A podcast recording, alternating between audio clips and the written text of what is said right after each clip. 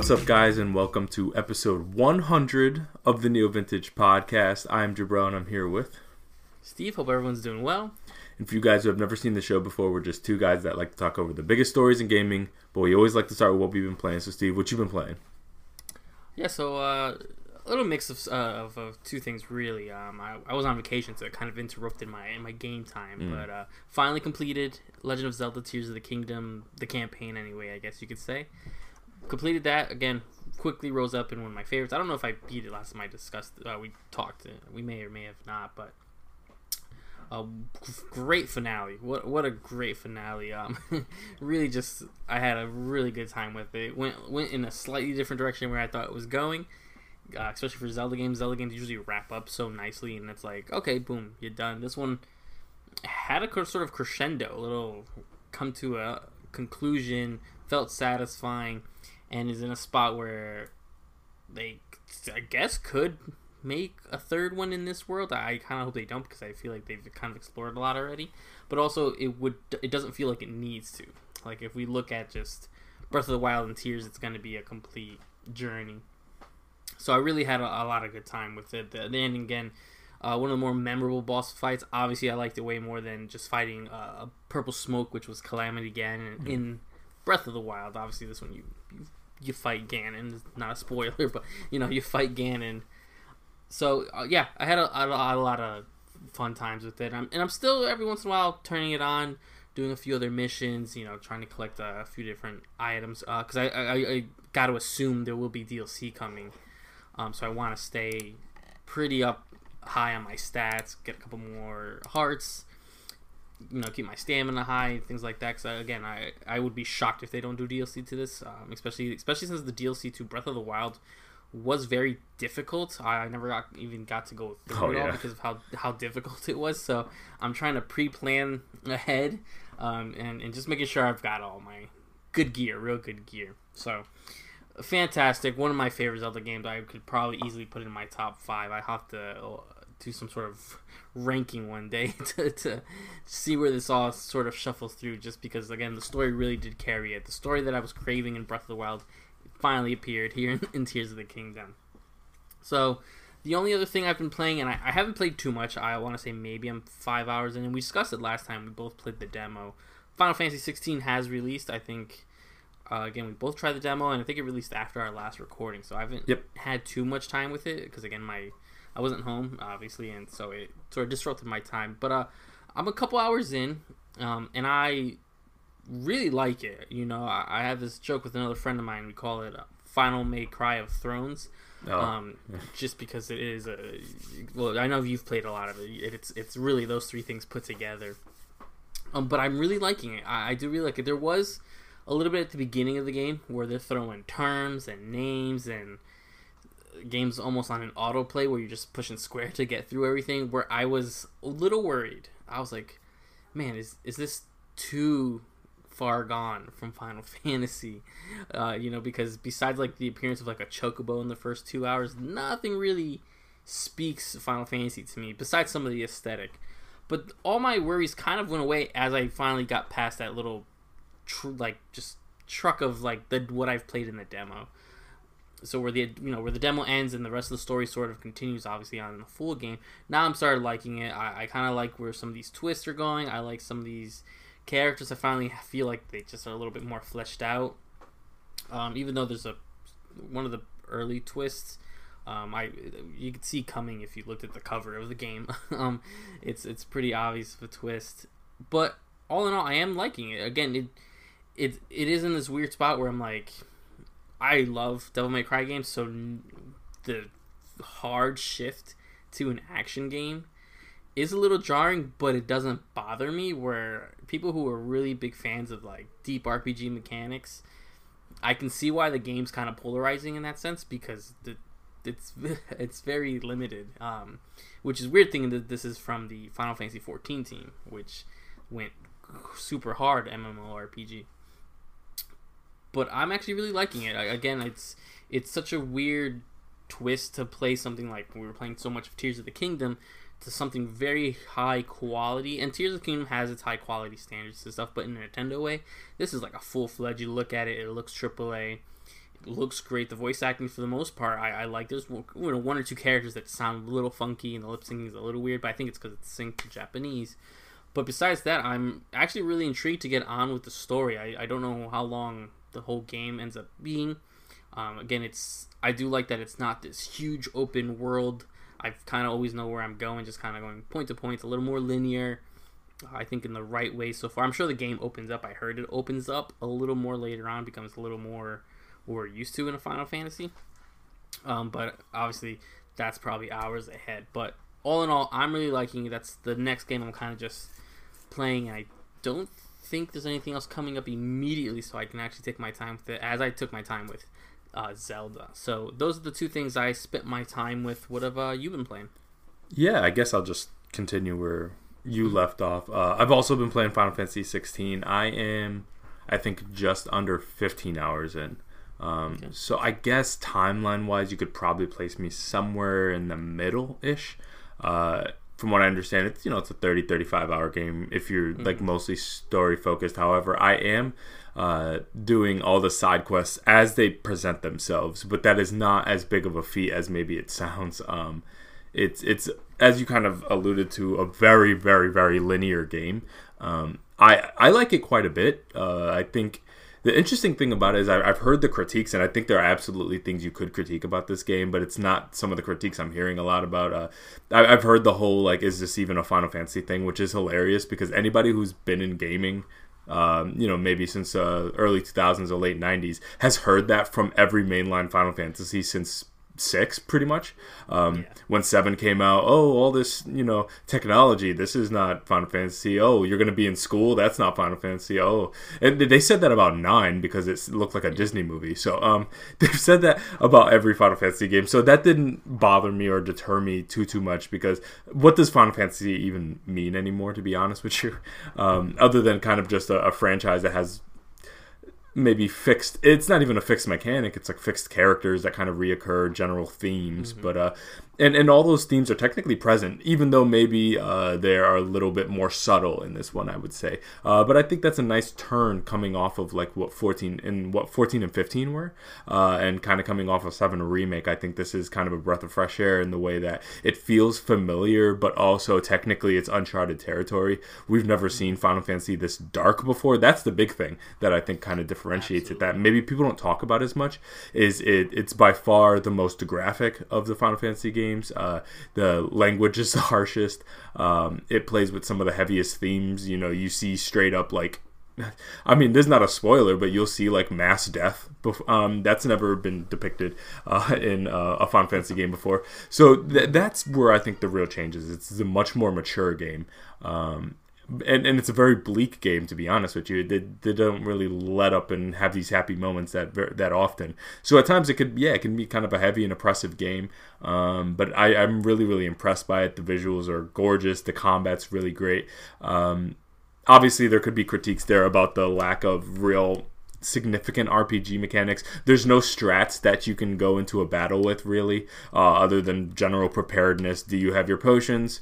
Are you leveled up up enough for it? And do you understand how to hit then you're good to go pretty much for the most mm-hmm. part. Uh, there's no real casting haste or uh, de- depending, you know, who's in your party. That none of that really comes into play. So that's absolutely a fair critique. However, I think they've made it clear that in the general direction that Final Fantasy games, uh, Octopath Traveler, you know, stuff like that would probably triangle strategy would probably be more of your speed, uh, and you could go more into that direction if you're looking for more of like a strategic old school Final Fantasy. Uh, they're obviously going way, you know, full act action adventure.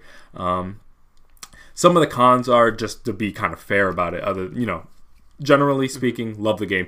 But to be fair about it, um, the cutscene thing I think is a valid critique. Uh, I've seen people go back and forth about it. You know, is there too much cutscenes? Is there not enough cutscenes? Uh, which I you Quite you could have. So yeah, uh, I, I, would say this: uh, if you are a big fan of Ten, I don't think this is going to be a massive departure for you. Uh, Ten is also obscenely heavy in the cutscene department. Um, but yeah, if you're if you came to get a little bit more used to seven, eight, nine, um, you know, maybe you played a bit of ten. then this might be a bit much for you. Uh, I find it to be a bit much for me at times, and I would say this is an absolute fair statement that when I go to sit down and play, and maybe I play like a two and a half hour session, like so, like a solid session, seventy five percent of that will be me sitting there watching cutscenes. Um, so it's not even half and half. It's like overwhelmingly more cutscene than, um, and you could skip cutscene if you would like, but uh, obviously you know you'll you'll miss key plot uh, details. Yeah. So yeah, it is very very very cutscene heavy, and at times I see things depicted that I could have played. Um, and so that could be at times where I'm kind of like, oh, come on, guys. Um, it could be a bit much after a while, or I'm like, give me a break, let me play, please. Uh, and that doesn't seem to let up. Uh, I'm 14 hours in. It's pretty much just as cutscene heavy now as it was then. Uh, shy of times that I'm dedicated myself to maybe finishing the, uh, the side quests. Uh, and so that can be a critique. It's something that, because the story is so good, I'm more okay with it but I could totally see that being a turnoff to somebody. And then maybe the one last critique I would have of it would be that the um, the side quests are very, very, very shallow. Um, they're very fetch questy. So like you go to a location, maybe fight some scorpions, grab an item, bring it back, or hey, I need these seeds. Can you bring it to this person? And then you walk to the person, you give them the seeds, you and quest complete. Like it literally, it's it's it does hasn't really gotten any deeper than that. There hasn't been any real major story um, kind of revealed through side quests. If anything, you kind of just get some contextualization uh, to some of the world that you exist in, and then there are some um, added benefits later on by helping people out you kind of have like a general score that of like hey this is like uh, you get people's allegiance basically from like contributing not a spoiler it's just a mechanic that they kind of unlock yeah. later on um, and, I can appreciate it from that regard. So it's really easy to keep up with them just as they present themselves. They don't really present any more than like two at a time. Uh, then you could go ahead and tackle that.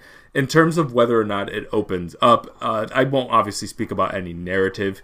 It, it does and it doesn't like every every fixed area is essentially pretty linear because there are items scattered around some of the more open areas but there are no it's not breath of the wild where you like climb up a mountain you might see something weird. And it's like oh what's this cave? Let me go through this cave. Oh there's a random enemy. It's i'm not bumping into that. Uh, you'll see some kind of like even calling them a mini boss, like just more powerful enemy uh, that you can like fight in certain areas and maybe get like a crafting item or something like that. But I wouldn't say that there's a super big incentive to explore or much out there. Uh, they have some areas that are open technically and you could run from kind of one section of the map to the next, uh, but there's not much in between it.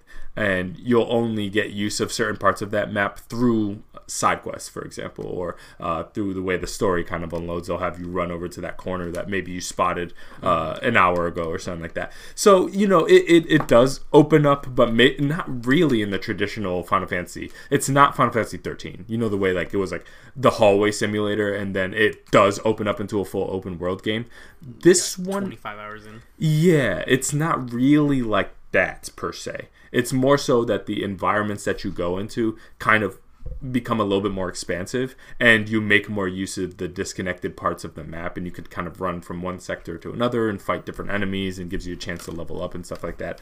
Uh, that all exists but i wouldn't say that at any point you are in this like robust, crazy, explorable open world. That's not really what they're trying to do here. For the most part, um, every open area is kind of a means from getting from point A to point B, and then they kind of just uh, alter traversal, if anything, like, oh, you can go a little bit faster now or whatever.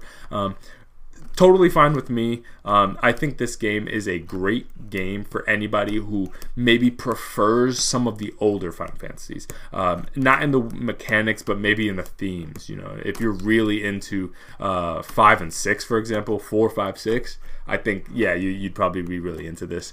Um, yeah, if you came in, I could totally understand if you like, especially if you jumped in, maybe you're a little younger to like seven remake um, I think that maybe did a little bit of a better job incorporating side quests and making them matter and making them fun.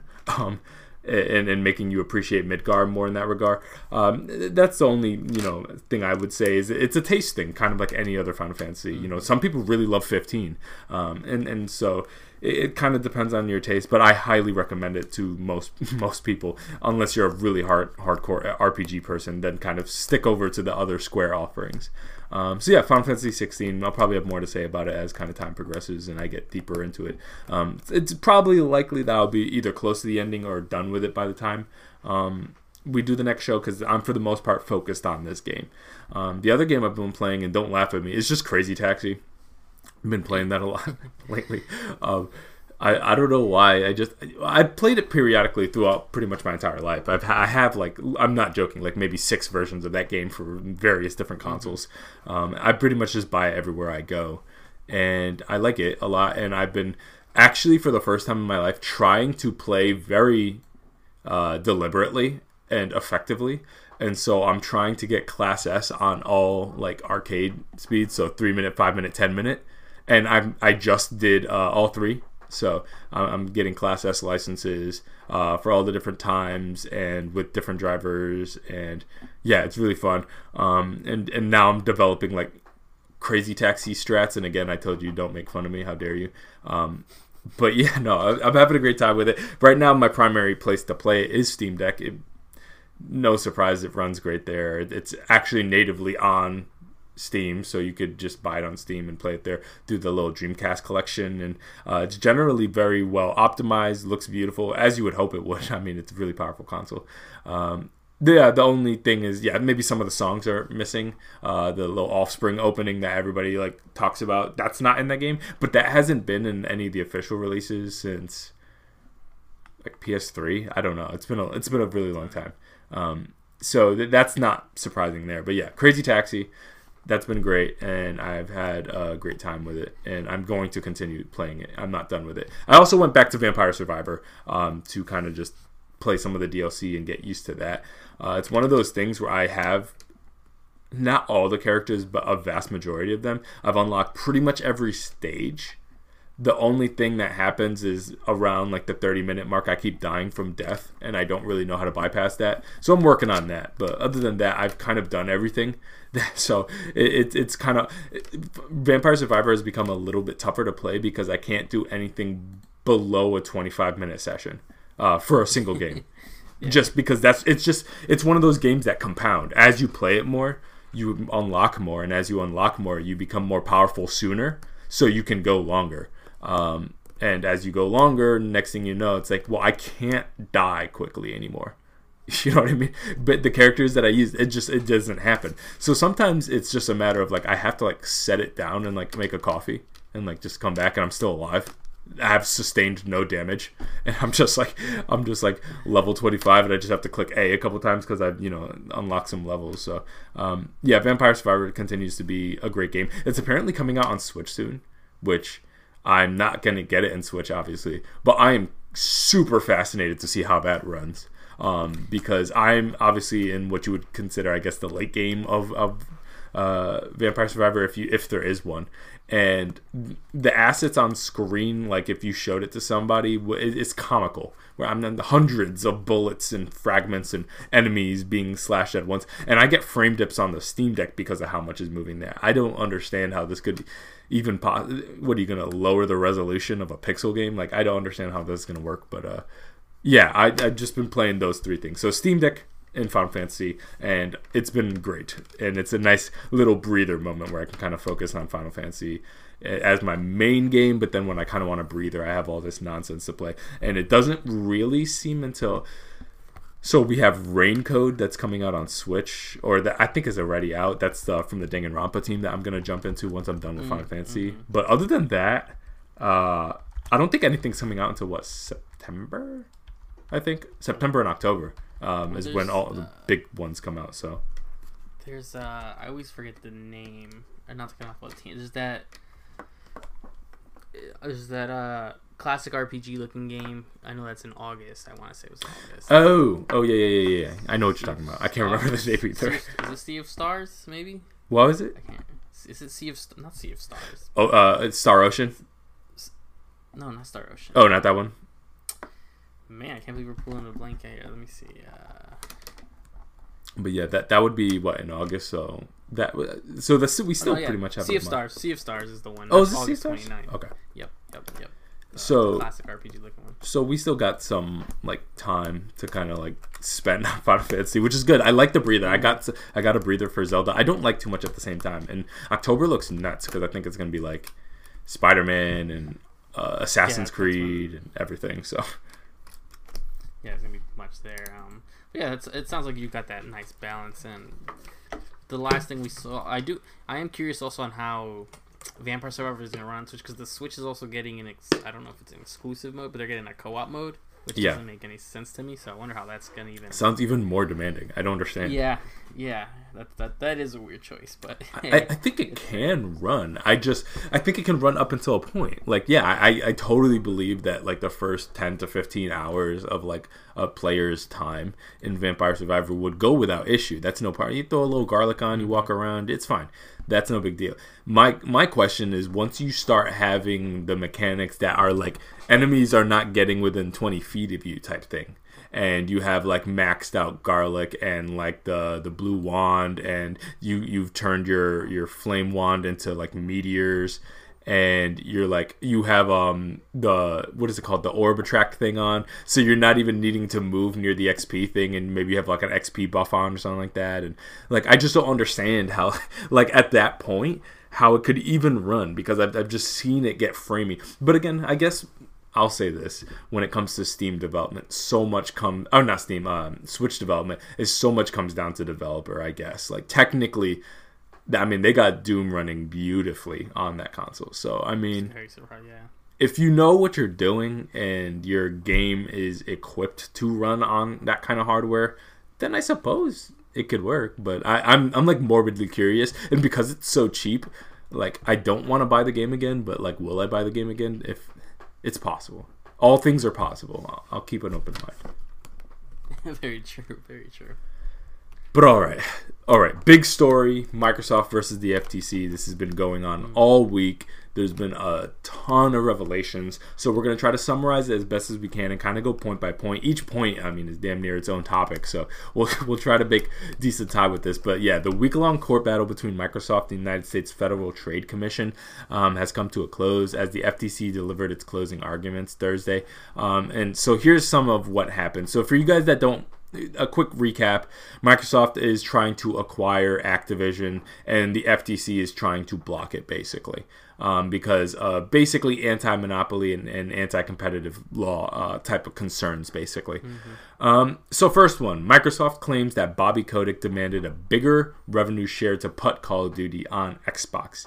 Uh, obviously, and this ties into another point that they had made about the value of Call of Duty is that um, with an acquis- uh, acquisition as big as Activision and IP as big as Call of Duty, it does not surprise me that that gives uh, Activision tremendous leverage. Pretty much with all the developers uh, or pu- major publishers of what they want to do. Uh, what were your thoughts about this specific claim? Yeah, every time I see his name, man, I, I roll my eyes. Bo- Bobby yeah, Kotick. Bobby Kotick, yeah, because he's disappeared, but at the same time, he's trying to run away with so much money at this. Yeah, situation. he's an a hole. um, which is why it didn't surprise me when he was starting to man bigger revenue shares um, to put it on Xbox. It makes me also just wonder what other con- conversations were going because the only other place to put it would be obviously PlayStation. Um, so I wonder what those other conversations were, but yeah, what just I just thought I saw this and I was like, just yeah, just sounds like a scum move from him. I'm just also curious on like what also f- Xbox and Call of Duty used to be kind of hand in hand. Um, so the fact that here we are, this many years later, and it's like, no, you want it, then you gotta be, give me more money, which is it's terrible, but look who look who it's coming from. Yeah, and we could probably get into it later, but this whole I I still just have a hard time believing the idea of like at any point Microsoft or Activision allowing um, Call of Duty to be a single platform game or even double if you want to count Nintendo, but off of PlayStation. I just don't see it. I see it's it, it just the the yes I understand that and well that kind of ties into the next point that Microsoft is in that consistent third place. Um, but I'm sure the revenue garnered from that console over the past I mean, what Call of Duty started in what 03, 04, uh, but it really came together in 07 with Modern Warfare, something like or something like that around there. Um, that like th- we're talking about millions and millions of dollars that have been kind of come uh, come from that single platform. The idea that like in any way Microsoft or even Activision would allow them to just cut that off for exclusivity or, or from PlayStation, I mean, like it's so unlikely. Like I just, it, especially with the way that they've treated kind of like um, Minecraft. I, I think Microsoft yeah. is willing to keep things multi-plat where it makes sense. Like yeah, there's certain things that I, I wouldn't be surprised from like Bethesda that are gonna be locked in, but like yeah, I just don't see the Call of Duty thing. Uh, the next major point that I think is something very interesting that we we should talk about uh, is Microsoft admits that Xbox has lost the console wars, and basically the idea is that it's been consistently in third place behind Sony and Nintendo in market share since the original Xbox launched over 20 years ago, and this seems to keep in line mind you, with what um, oh my god now i'm blinking on his name. What phil spencer there we go. What phil spencer said uh, during that Kinda Funny interview um, during the xcast uh, basically that said that you know he's not super convinced that like even exclusives is really going to right this ship that it, you could call it defeatist you could call it realistic but it's an assessment of the current landscape and the historical landscape which is that they've never won before, and I think a lot of people would uh, associate maybe the 360 era um, with the like closest thing to a win. But I, I, you unfortunately need to remember that things did uh, switch in the late part of that generation when PlayStation went really cheap. Uh, they were able to uh, past the 360's selling rate. So they technically they lost that generation too. Um, so even when they were winning for a majority of that uh, generation, when all was said and done, the PS3 did usurp the 360 in terms of sales. Um, so yeah, they were never in the first place, and it doesn't seem like they have an interest in pretending like that's going to change. However, I think it it's also worth noting, and I, me- I mentioned this during the Phil Spencer interview, is that I believe that Microsoft has a vested interest at this point. They they they have money involved with the idea that they are not a threat to Sony and and and I know for the console warriors that might be like a wild thought to have, but this is from Microsoft's mouth. Um, when you're trying to make an acquisition this big and the concern and argument against you is hey you're going to control too much of the market you're going to have too much power there if you want that to go through i think there's an honest you know vested interest you might have in tempering that discussion down by maybe admitting, call it admitting, call it spinning a narrative that no, no, no, don't worry, we, we're not anywhere close to dominating anything because we've consistently lost every single generation. So there's no acquisition we could even make to really right that ship. Um, what did you think about this point? Yeah, again, yeah, it threw back a lot of sort of flashbacks to what Phil Spencer said uh, you know, a few weeks ago um, and it makes sense. It, I, I think it is something they, ha- in a way, have to admit to get this finally to go through. Like, listen, not only are we losing the console wars, not have we lost battles before. No, we've lost it. There, there is, you know, hate on PlayStation as many people want. There is this sort of momentum that they've got that it just doesn't seem to stop. Uh, and Nintendo's the same way. You know, Nintendo. I mean, we haven't gotten a Switch whatever Pro or whatever a successor to the Switch, and it's going on what six years almost, uh, something like that. We're we're looking at yeah, 2017, uh, yeah, 2017. So and those are still selling like like it just dropped yesterday, you know. So it it, it is that factor um, that they have to it do admit it, and I, I think that's when it makes it very clear. Um, from like our side of the point, you know, obviously we don't have any money invested in, into the companies, yeah. but it shows that it's like everything they're doing is just for them now to sustain their players and make them happy. They're not no, they're, I don't think they're you know on a small part. Yeah, they're gonna want always want to beat PlayStation, beat Nintendo, but I think they've long gone that sort of concept. So it just makes sense, and it's something that I mean to have it to have uh, not Bobby Kotick, Phil Spencer admit it and everything was one thing. To have Microsoft come up and say this in a court is something that this is on record forever now was actually a big deal that they were even just sort of sort of man enough to admit it, which was slightly shocking. Like the actual thing isn't shocking, but it's shocking who said it is what really threw me off. Yeah, I think people kind of forget um, that you know so much of this is strategy. Uh, and kind of framing and, and just this is what the numbers say and you have to interpret it and spin the narrative that you want. And also people forget that uh, when phil spencer did that interview and kind of started this narrative of like hey we're we're in that consistent third place. We've lost. We're not going to out console sony. Uh, that was a pr campaign that when he was on that, that's his job. His job is not to play real like hey I'm, I'm a real gamer like you. I mean I, I know he says that and that's all good and fine. And, and hey i like phil spencer as well. So but uh, you have to remind, remember like these these a lot of this is pr spin. Um, sony's gonna do it uh, you know activision's gonna do it and xbox is gonna do it. And so so much of this is framing. Um, the next one is uh, one that i think really caught a lot of headlines but it it makes a lot of sense if you kind of just do the math on it. But Microsoft expects the next console uh, generation of consoles to come out in 2028. Uh, that is eight years after the initial one. The initial one came out, I think, in November 2020, something something around there. Um, and so that would be eight years that is in line with every previous generation. So I don't think this is like some crazy revelation. Yeah, I think you could probably have done the calculation that, you know, around 2027, 2028, that would make around the sense where the next proper generation of console would come out. Obviously, before that point, I expect some kind of pro iteration in the, you know, 2024, 2025 um, time period just again following historical trends uh, so this one wasn't like a mind-blowing thing i think it's just maybe always exciting or surprising when you hear the publishers themselves say it, as opposed to kind of just general generalized speculation or some developer being like, "Hey, we have dev kits for this." Uh, when you actually hear from like, "Hey," uh, this is not even an announcement, but this is the closest thing I guess people get where it's like, "Yeah, Microsoft next generation 2028." Like that, I think excites a lot of people. What do you think? Mm-hmm.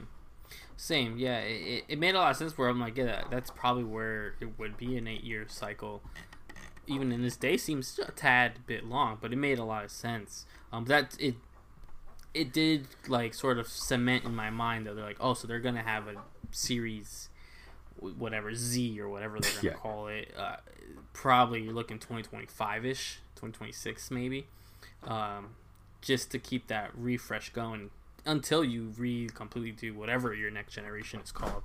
Um, that's all it did for me. Where I was like, it is exciting though because now you know once like 2026, 2027 starts coming around, we're gonna start hearing those you know, weird dev kit rumors and all this stuff going on. So it'll be exciting to see that, um, especially where. I mean, this is a, a different take, but you gotta remember in 20. So in 2026, they're gonna be prepping their new generation, which means I mean Sony has that in-house studio that does the MLB game that is on Xbox now, so they'll have a dev kit.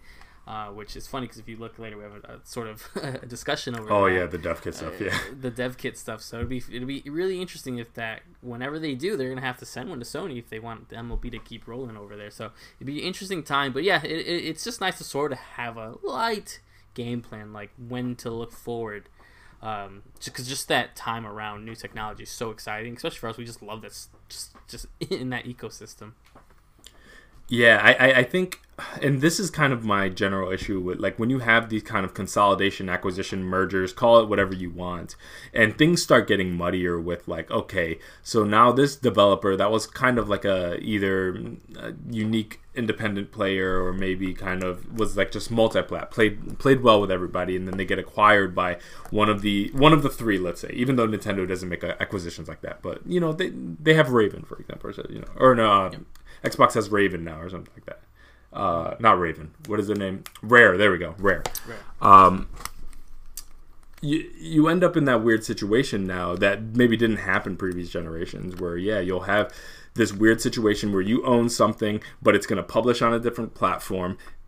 And if you want to be there for launch to make your money, they need the dev kit, but you don't want to send the dev kit to the the opposition. And this didn't happen a long time ago because again, the exclusive were the exclusive. The people that they owned are the people that they owned, and you didn't have to worry about that. But now this is a weird zone where the more Microsofts are not the the, the more Minecrafts that you get, the more the MLB the shows that you have. This is gonna only become more and more common, and eventually, I feel like Sony and Xbox inevitably have to make a game plan here something. Mm-hmm. We, we can't either these games are not going to be anywhere in relation to um, a launch and they're just gonna have to launch afterwards because of a possible conflict. Like, hey, sorry, um, sorry, Minecraft team, but you, you we we can't have you at launch on our console because we can't risk Xbox like having our new console. You'll just have to start developing after release, basically.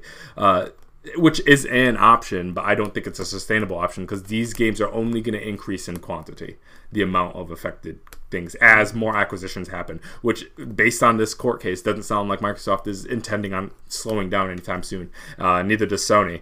So, you know, I, I, think they really do need to come together and it's like, all right, listen, this is how it's going to work. This is maybe the timeline. I think inevitably they're going to have to learn to send each other dev kits and, and what that means. And, and if that means kind of siphoning away a first party team so that they don't speak to the other ones while they're working on a launch game for that, so be it. But I, I, would, I wouldn't be surprised if something like that is eventually kind of developer announced. Yeah, yeah. Uh, next one Xbox boss Phil Spencer tells Judge, I will do whatever it takes to keep Call of Duty on PlayStation, um, which is about as flat as a confirmation as you can get. Uh, which means that their intention, at least externally, what you could speculate all day about, like what their secret goals are, um, but at least their external, like marketing, like this is words out of their mouth, uh, is that they intend to keep it multi-platform, which is again unsurprising when you understand how much money is being grossed from this franchise. Why would you? Mm-hmm. Like, I think it's always I think obviously this thing that is scary to PlayStation, I don't think is exclusivity, despite what they say. I think it's Game Pass Day One that scares the crap out of PlayStation. Uh, I think PlayStation probably expects to keep getting Call of Duty, and I, I, don't think Microsoft is stupid enough to kind of just cut off that base. But I think it's that Day One on Game Pass for not not free, but it's that idea that like okay, you pay this monthly thing, and now you'll have access to the new Call of Duties. That is what scares uh, Sony, which is why I think Xbox can say this. Like, yeah, we'll, we'll keep putting it on PlayStation. That's fine. You'll just have to pay for it full price, or maybe you won't get it as early as us. But I, they they never said, hey, uh, we're gonna keep putting Call of Duty on PlayStation. It's also gonna maybe be on their subscription service, and it's also um, gonna be day one with us. They never said all that. They just said, "Hey, we want to keep it on PlayStation," which I think I, I, I was not surprised by that whatsoever. What's your thoughts?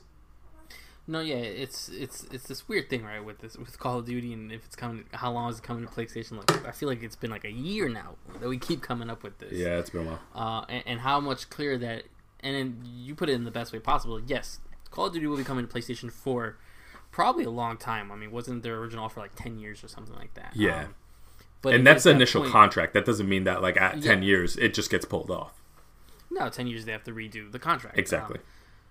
Um, but the big thing that they're not telling you is, oh yeah, you can go pay seventy dollars now on PlayStation, or for fifteen bucks uh, a month, you can just play a day one on Game Pass. And at that point, if it would be first party, I'm assuming it would come to PC Game Pass as well, um, which would be kind of interesting to see. But that's really where it is, and and you know it's funny because that gets it's like a half like that's what PlayStation's scared of, right? But that's what also excites other people. Like you and I are pretty quick when we play our Call of Duty and we're over. In exactly. a month, I'd rather pay 15 bucks Game Pass, knock out Call of Duty, and then be done with it. You know, instead of waiting for a super sale and you know it'd be the cheapest option. Even on sale, we get the game like 30 bucks, where you know Game Pass would make it so much easier. But that's what they are afraid of. Um, so that's why I don't think. That's why I think they're so confident when they're able to say this over and over and over on the record that we're gonna keep Call of Duty there. Will it be forever? I don't know. Who knows? But for the foreseeable future, you know, uh, for this generation, probably the next generation as well, it'll be coming to PlayStation. You're just gonna have to pay a premium to do it, or you can come come over to this side, and play it day one, or play it on your PC or your cloud or whatever it is. And that is what scares PlayStation. That's why they're always picking and choosing why they how they phrase that Call of Duty will come to PlayStation. Yeah, and you kind of phrased it perfectly, where it's like the more entrenched players, the competitive players, all of that. Uh, you know, people who've been playing Call of Duty with a maybe a fixed friend group for God knows how long. Those people are going to be unaffected by I think most of all of this. You know, if you're on Xbox, you're on Xbox. If you're on PlayStation, you're on PlayStation. I don't think any of that changes. Whoever owns uh, Xbox, however the release strategy, or whoever owns Activision, whatever the release strategy is, they're they're entrenched. Um, what that affects is the, you, you perfectly put it is the me's and you's uh, out of the world who who maybe play that 10 to 15 hours you know once a year when it does come out and then we move on because you know you and neither of us are like hardcore Call of Duty fans. You know, I like the uh, we both like the campaign. Maybe play a little zombies. Maybe play a little yep. multiplayer, and then we move on to the next one, yep. um, or, or, the next game or whatever. And you know, especially if you're a multiplat gamer, which you and I are. Historically, I've played a majority on PlayStation. Um, and the, uh, for for uh, uh Call of Duty, and the reason for that is because when I do seldomly play online, most of the people I know are on PlayStation who play Call of Duty. However, if we're talking the difference between my Game Pass existing existing subscription and a seventy dollars, I will bypass that completely. I'm just gonna play it on Game Pass. It is what it is. Yeah. If you don't, uh, yeah, I don't have that many friends on Xbox. It is what it is. Sorry guys, I'm not gonna be able to play with you. Uh, I'm not spending that seventy dollars if I can get it existing on Game Pass. So you and I are a perfect example of what Sony is scared of. Um, mm-hmm. Is the people that like don't have a hard entrenched commitment to staying in the PlayStation ecosystem for Call of Duty. So you and I are just like, oh, it's on Game Pass. All right, I'll just play it there. They just technically lost two gamers right there, um, who otherwise would have bought a full priced game. That you and I are not going to buy that game. Um, and and so you know, I understand PlayStation's concern in that regard, but at the same time, and we can talk about our final thoughts when this is all said and done about what we think about this merger. But to a certain extent it sounds like a PlayStation problem. You know what I mean? Like it sounds like a you problem. You know what I mean? Like, like yeah, I know that's annoying, but you know what it kind of reminds me of? You remember being back in the school, the one person who had a PS2 and everybody else was playing Halo. Yeah, like and they bad. were just pissed and it's like, "Hey, I want Halo. I don't I don't want to play Killzone anymore." And it's like, I totally get it, but it sounds kind of like a you problem. You know what I mean? Like yeah. the exclusive thing is a tough game, man. I'm I'm a multi-plat gamer. I don't know what to tell you. Um, and the next one, Elder Scrolls Six, still five plus years away.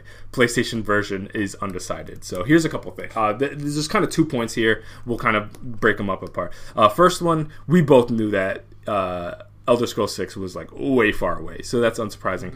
They've, I think, admitted themselves that they announced that way too early. So that was kind of kind of shown graphically off with like Starfield at the same time. So uh, kind of a ridiculous move, I think, on Bethesda's part, um, because that was pre-acquisition. So that was a that was a Bethesda decision, I'm pretty sure. Mm-hmm. Um, a stupid one, I think. All we could admit, I we don't. If it's that far off, the game probably didn't even exist when they showed something. It was after the. Um Fallout 76 debacle. That's ah, it, you're why. right. So that was it's an Overwatch 2 thing basically. Yeah, it was just to get, the headline. Some, some points, yeah. Um, but yeah, I'm pretty sure the game didn't really even exist when they, they showed off that little graphic. I think, if anything, this is my guess, this is my speculation. That's probably just concept art that they had when developing the general aesthetic for it. Mm-hmm. They they slapped a logo on it and they're just here you go, Elder Scrolls Six. Other than that, I bet they didn't have nothing on the background. Maybe Todd Howard writing something on a piece of paper somewhere. But um, yeah. uh, so before we get onto the second part of it, Elder Scrolls Six being five years away, what are your thoughts about it? I'm unsurprised. Doesn't really bother me because I knew it was not coming anytime soon. What do you think? Uh, yeah, it's it's one of those non-story type deals, right? We, we get this constantly. Oh, Nintendo's making a, another Mario Kart. Yeah, no, oh no. yeah. You know, it, it's one of those things where it's like Elder Scrolls Six is being made yeah, so is Fallout Six. They're just not talking or Fallout Five, whatever. What, what Fallout are we on? Fallout, you know, the next Fallout is obviously yeah. in development too. They're not going to announce it. Uh, you shouldn't. But again, this came at a point where 76 was such a bad stinker on them that they were like, oh, we got to show it. So when they're like, it's five years away, I'm like, yeah, you guys haven't launched Starfield. Of course, Elder Scrolls is not like next year or anything like that. So I, we've always estimated Elder Scrolls Six to be what like twenty twenty six, so it would kind of make sense. Well, um, I mean, they didn't even make a commitment that it's going to be coming out on this generation. That told no, me everything they, I needed to know yeah, all they've said is the game is being made, which is again no duh. yeah, no they duh. they never yeah. ever said, "Hey, this is coming out on PS5 and Xbox Series X and S." They never said that. Um, and when asked about that, they wouldn't even make a commitment that it would be this generation. They're just like, "No, we're going to do Starfield, and then we're going to do Elder Scrolls Six. That's all we know." Um, yep. So if it's five plus years, five plus 2023, that, that's 2028. That's probably a launch game. That it's probably going to be cross gen. If my my guess is. Um, yeah. It's probably going to be on this very late this generation, and then it'll have its next gen version. It's going to be the Breath of Wild, you know, type of situation. Um, so yeah, unsurprising there for anybody who's been paying attention. But there was a contingent of people who were really thrown off by that headline, but I think they were just mm-hmm. not paying close attention because I think there was this idea that maybe uh, Starfield and this were like really kind of overlapped in development, which I, I don't think so. I think they were kind of maybe. I mean, I'm sure everything's a Venn diagram. I, I, I doubt that they like go gold on Starfield and then start on. You know what I mean? This is not you know. Uh, James Gunn making Peacemaker season two. They were like they wait on one thing, release it, and then and then it's not that situation. Like I'm, I'm sure there is kind of like uh, uh, overlap, but for the most part, they're doing Starfield. Then they pivot full into Elder Scrolls Six, and until they pivot off of Starfield, they can't really dedicate full manpower to uh, Elder Scrolls mm-hmm. Six. So obviously, yeah, it was going to be super far off. Next one, PlayStation version is undecided which is interesting. So they are not committing guaranteed that this is going to be um, a PlayStation game. So the next Elder Scrolls could be an Xbox exclusive, theoretically. Theoretically. That is actually a pretty big deal, and I feel like an overlooked deal when people keep talking about Starfield. Like, oh, they yanked Starfield off of PlayStation. You know, the Sony fanboys are like pissed about it. Um, and this is the more interesting thing to me because again, Starfield, new IP, yes, from an accomplished game developer, but it's something that is, is new. Like nobody's put their hands on. Like we don't know what Starfield is gonna ultimately look like when it's all said and done. Like how it's gonna run and, and what the reception is gonna be.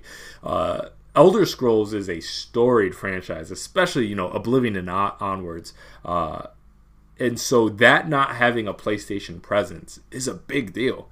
Um, and I'm very, and I think that is a major get for um, Microsoft. And when we're talking about this day of like you know these, at least call it timed exclusive or whatever, with these kind of Final Fantasies, what they're doing with Square, if they could have that with the Bethesda Game Studios over on Microsoft, I think that could be a not a game changer. at this point, it is what it is. I don't I don't know if there's any major game changers shy of I, I don't know acquiring somebody that is EA maybe if they were able to just make like Madden exclusive, maybe that'll change the game. But for now, I think it's a big deal. Um, but I don't think it's you know change the tide of, of war type deal. What do you think? Yeah, that, that's my thing. Where it's like a back and forth. Where it's like, oh, you don't haven't decided if PlayStation, whatever six is gonna get it, Elder Scrolls six. Um, but it just makes me think. I was like, I, I, I could see it both ways, right? I could see him being like, listen, Elder Scrolls is so huge. Let's get it everywhere again, you, you prop up the Game Pass and day one over here, got to prop up the 70 $80 it might be on PlayStation. But it also makes me think like, well, they did say five years away, you're thinking next gen already. What a huge launch title to make ex- exclusive the next Elder Scrolls uh, could entice a certain group of people, right? Not everyone, not you know, but just think about how Skyrim engulfed the world um, and telling them, well, you can only get that over here and not on PlayStation. Um, would be kind of interesting. So it is one of those things where it's like, I'm surprised they were just so flippant about it, where they can, yeah. instead of they've been pretty direct. Where like, yeah, some things are going to stay exclusive. Some of it to be like, yeah, we haven't really decided. Now, obviously, the game still so early on in development. They have no idea what they're doing with it yet. Um, they probably doesn't even have a name. Um, let alone do they know where they're releasing it. Um, but it does just make me wonder. It's like it I see it both ways. It's like I could see that launching on PlayStation 6 or I could also see it in a world where after this finally goes through and a couple years have gone by, you know what? No, it is exclusive. You know, like they said, uh, you know, Starfield at some point did was planned to be uh, you know, at one point it was almost PlayStation exclusive or something like that. I remember. Yeah, they said article. something like that. Um, so would it be the craziest thing? It's like I don't know. So it is weird. It is weird, but it's kind of just intriguing to me. Yeah, and it's it's one of those things where I'm very conflicted about it because on one hand, if you listen to Microsoft, they keep emphasizing this idea. It's like, hey, we're not selling as well as them. We don't have a majority of the micro uh, the market share. That doesn't seem like it's going to change anytime soon. You got, and we'll get into it later. But the the CEO talking about how hey, I don't really like exclusives like that. If it was up to me, we'd have everything everywhere. But Sony makes a thing. Uh, so they admit all of those things, and then on on the other side of things, the idea that um, a corporation's not going to do everything in their power to change that And historically, what moves consoles is exclusives. Say what you want, but you know the fact that Nintendo has exclusive rights to Mario, Zelda, Pokemon makes a difference for their console. Yeah. It does. Um, if that, if if Mario, if Tears of the Kingdom was on PS5, would as many people play it on Switch? Hell no. You know what I mean? It just is what it is. Um, and so it's one of those things where like I just have a hard time believing that they won't ultimately like on one hand I understand they're to be like okay, if we don't have a majority of the market, isolating some of these big titles to our consoles only is to ultimately cost us money like money that we otherwise could have made. However, at the same time, if we have any hope of changing that and maybe increasing our market share, we have to play the game. So Microsoft is in a weird zone right now where they kind of are crapping all over the idea of exclusives because they haven't been able to get as many as they want. However, I get this tenor that they totally would be way more brutal and hardcore with the exclusives if they even had the option to do so if they had more of these games presenting themselves. And so part of me thinks, okay, yeah, uh, Elder Scrolls Six is so far away. There's probably lots of things, uh, even beyond the PlayStation version, that are undecided about it. It's so far off. Like, the, the, yeah, they haven't made a decision about that. They haven't made a decision about a lot of things probably related to that game. Um, but at the same time, you can maybe have a more cynical view of it and be like, maybe that's a little wink and a nod. Like, hey, we're not sure if it'll be on PlayStation. I guess we'll see how it plays out. PlayStation sees how. Yeah. Let's see how you act. Like it, it kind of reminds me of like the, uh, hey mom, are we going to Six Flags? Well, we'll, we'll see how you act. We'll see how mm-hmm. school goes. You know what I mean? It, that's what. If you want to be uh, more cynical, that I get a little bit of a. Uh, big bro tenor to it, where it's like, and, and, not that you know Microsoft's in a position of big bro Sony, but it definitely gives me a little bit of a vibe of like, we'll see how things play out. We're we're undecided on that one.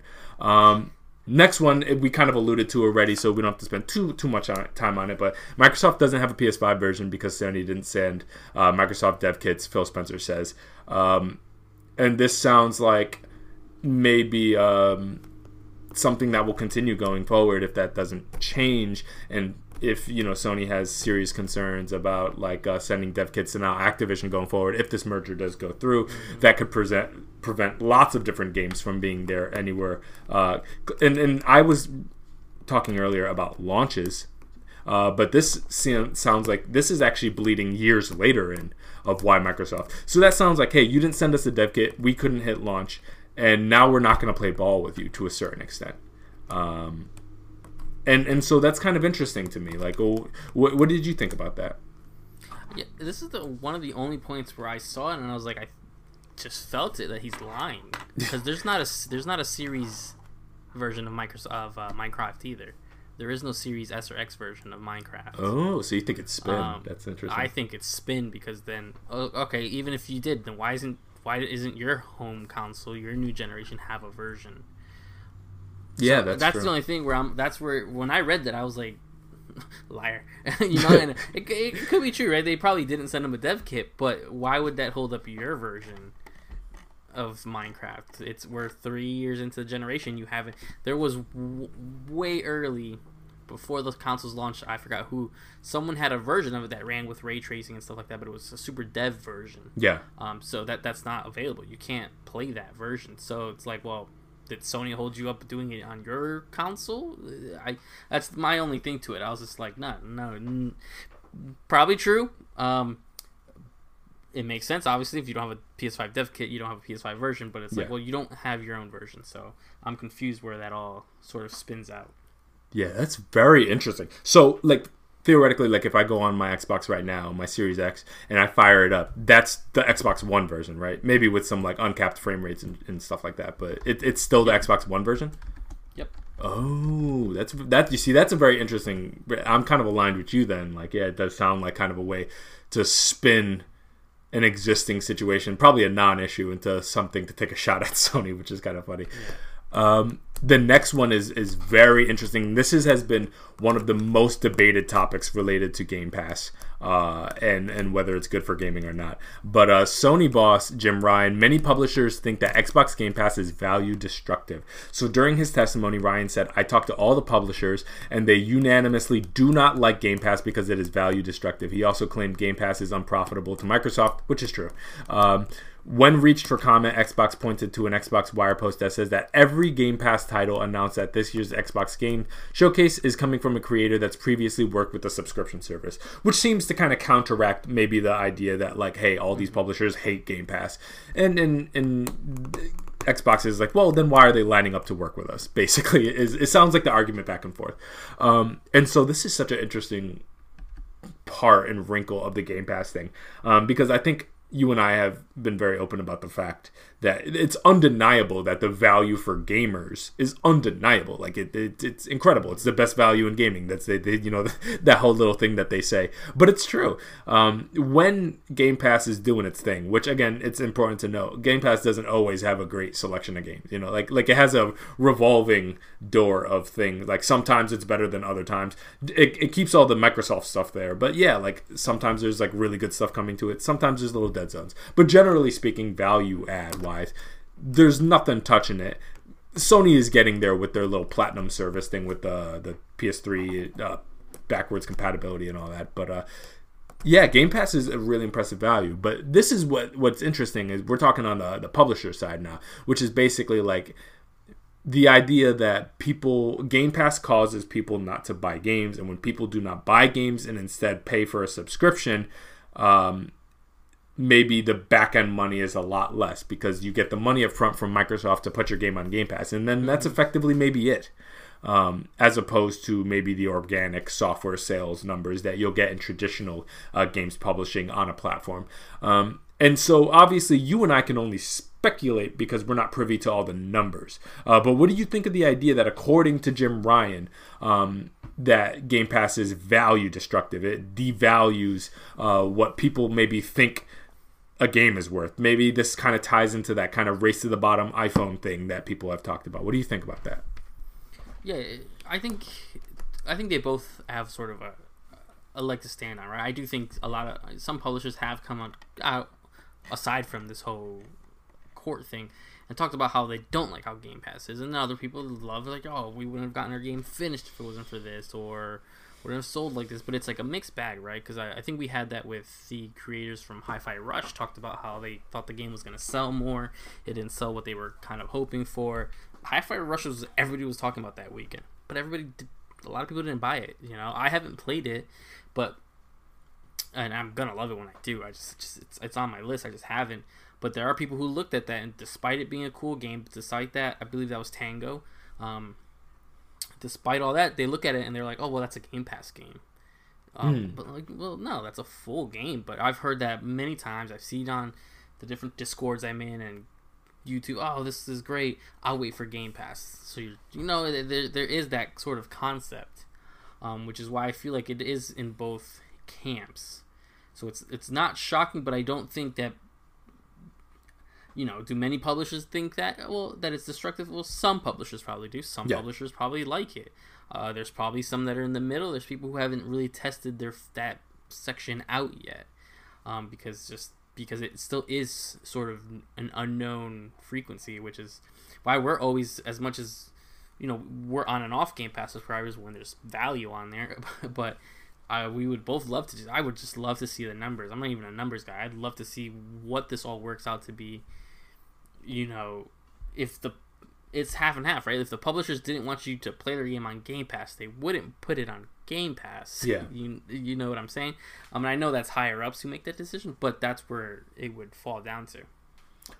Yeah, it, it's one of those things where I have no doubt that Jim Ryan is telling the truth in terms of some of the conversations that he's had in the back end. I'm sure there are mm-hmm. plenty of game developers and publishers that are like, hell no, the numbers don't make sense. Like, okay, you, uh, Microsoft offered us this much to put our thing. We can make m- way more of that in this last quarter than if we yeah. were to put on Game Pass. So it absolutely doesn't make sense for certain people. But we've heard firsthand for any interviews that you've maybe watched from indie developers who otherwise wouldn't, their game would be an unknown without Game Pass. So it, it's not true that like this idea that like, hey, everybody hates Game Pass and it's devaluing it.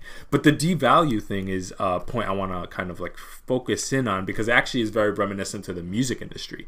Uh, when you mm talk about music streaming and you hear from uh, various artists, you've heard the very similar argument there, which it's like, hey, when music streaming came about, it devalued album sales it no longer made sense to the consumer to buy an album when I can get it cheaper to just stream. Ownership doesn't mean anything to me anymore. Uh, not me, but like the, the average consumer in the music world. Like obviously, I, I buy vinyl albums and stuff like that. So physical media has kind of that's a whole separate issue. Um, but in terms of just like ownership, the willingness to put down this fixed amount of money for this product, historically, versus a new offering that is more economical. And the fact that the in the music industry people basically wash their hands of the the album sales conversation. And until they were able to calculate streams um, album sales plummeted. Now they they look like they've recovered but that's because they're factoring in streams. And there's money to be made via streaming but it's so negligible.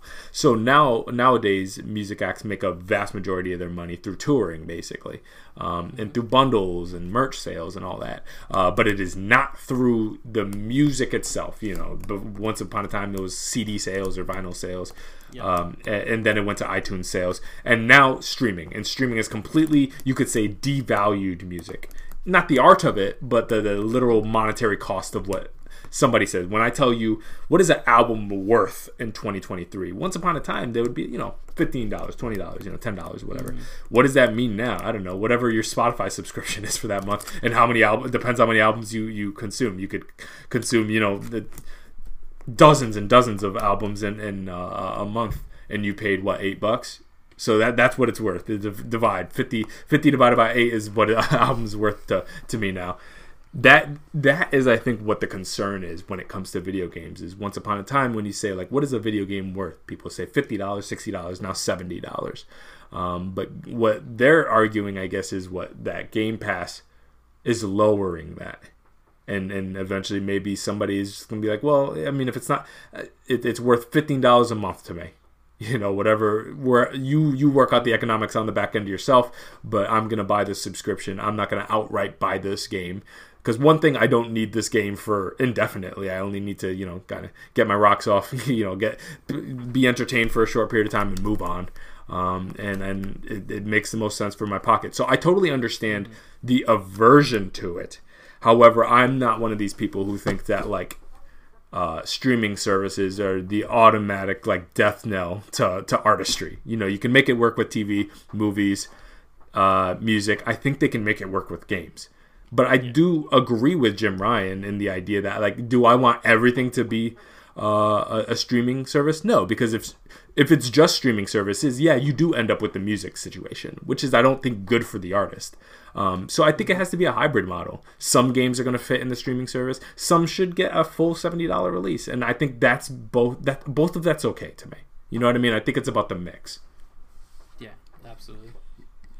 Uh, next one, Microsoft CEO. If it was up to me, I'd get rid of exclusives. This is from the Microsoft CEO Satya Nadella, and he said that he has no love for console exclusives, but he explains that Microsoft plays the exclusive game to play competitive with market leaders. Um, and this is kind of, I think, the inherent what I think a lot of people, not a lot of people, but some people ding Xbox about, especially this generation, uh, and maybe kind of during mostly the Phil Spencer Phil Spencer years of this idea of like, hey, play everything anywhere, but at the same time they kind of play that that exclusive game. So it's like, are you pro or against exclusives? In terms of their actions, it's unclear, but obviously there's an intentionality in terms of leadership uh, to that they don't love exclusives. However, ultimately making a profit is their only real concern. And so far, uh, the gaming industry hasn't really shown an ability to for the major three publishers i'm talking about not like independent third party publishers uh, but for the major three to make a console work without some exclusives you know what i mean uh, Xbox wouldn't have sold a unit probably uh, without Gears and Halo Once Upon a Time. You know what I mean? Yeah. Or Forza moves it for some people. Um, Last of Us, you know, Ghost of Tsushima, Mario, Zelda. These are important games to move consoles. And if everything was uh, available everywhere and there was no console exclusives, the industry would probably look a lot different. You know what I mean? What consoles would be successful and what, you know, Nintendo might have a, hard, a harder of a time moving units. You know, maybe some people, maybe suddenly now power is the major focus. But that's not where we are right now. So, um, this is kind of an interesting story in, in terms of knowing where the CEO's mind of, but it's kind of a non-starter as far as because it's kind of like a if if then you know if if this was a, some alternate reality then yeah we'd do this but we can't so we're not basically uh what did you think yeah it, it wasn't a weird one for me because it's like well you again what really made xbox take off was its exclusives you know the forza yeah. back in the day the halo back in the day obviously was the big one so it's like it's another one where I just looked at it and said, "No, no, you wouldn't. you wouldn't get rid of exclusives. Would you like some? Would you like some of these exclusives? For sure. You're yeah. gonna tell me if Microsoft would pass up the chance to get Spider-Man exclusive, and I know they brought that up. I don't know if it was this court case or another court case, but you know, I was like, you would love to get that exclusive. You you would love to lock down Nintendo games in a world Microsoft bought Nintendo. They're not gonna put all those games on PlayStation. You wouldn't. There's for what reason would you do that? Um, but that's what that was again where it's just like, no, no you didn't. Exclusive, make it worth it. At that point, you guys would all just just be making a super, you'd be making a PC, yeah, and let the developers just make games for it. So, you know, you'd have a P, you know, PlayStation branded PC, Xbox branded PC, and Nintendo branded PC, basically, and and it would just be down to that. You know, instead of doing what you need to get your exclusives and working the right way to do your exclusives. Um, that was sort of my reaction to it, where I just looked at it and I just kind of shook my head. I'm like, don't. If your exclusives were making Last of Us money, the Uncharted money, the everything that Sony and Nintendo make with their exclusive. If your exclusives were doing that, you wouldn't say this on the record. Yeah, you know what Microsoft kind of sounds a little bit like? They sound like that guy that's like walking down the street and be like, "Yo, Shody, man, you look so good. Let me get that number." And she rejects you, and you're like, "Man, you ugly anyways." That's what they sound like a little bit. Yeah. Like they love exclusives, but now that they have trouble getting them, oh, now we hate exclusives. You didn't. They didn't hate exclusives in the 360 generation or, or the their initial generation at all. But now suddenly it's like, oh, we wish everything was everywhere. And it's like, I bet you do. Seeing Last yeah. of Us, I bet you do. But yep. I bet if like. Halo Infinite lit the world on fire and made, put them into first place, they'd they'd have nothing but exclusives. You know what I mean? Mm-hmm, um, mm-hmm. They they are pro having everything everywhere because I feel like they feel like they need to do that to survive. Um, yeah. Which is totally like respectable, and I understand that. Like, hey, not everybody could be the first place. So to some degree, not everybody can be Sony in terms of their strategy. So they need to develop things.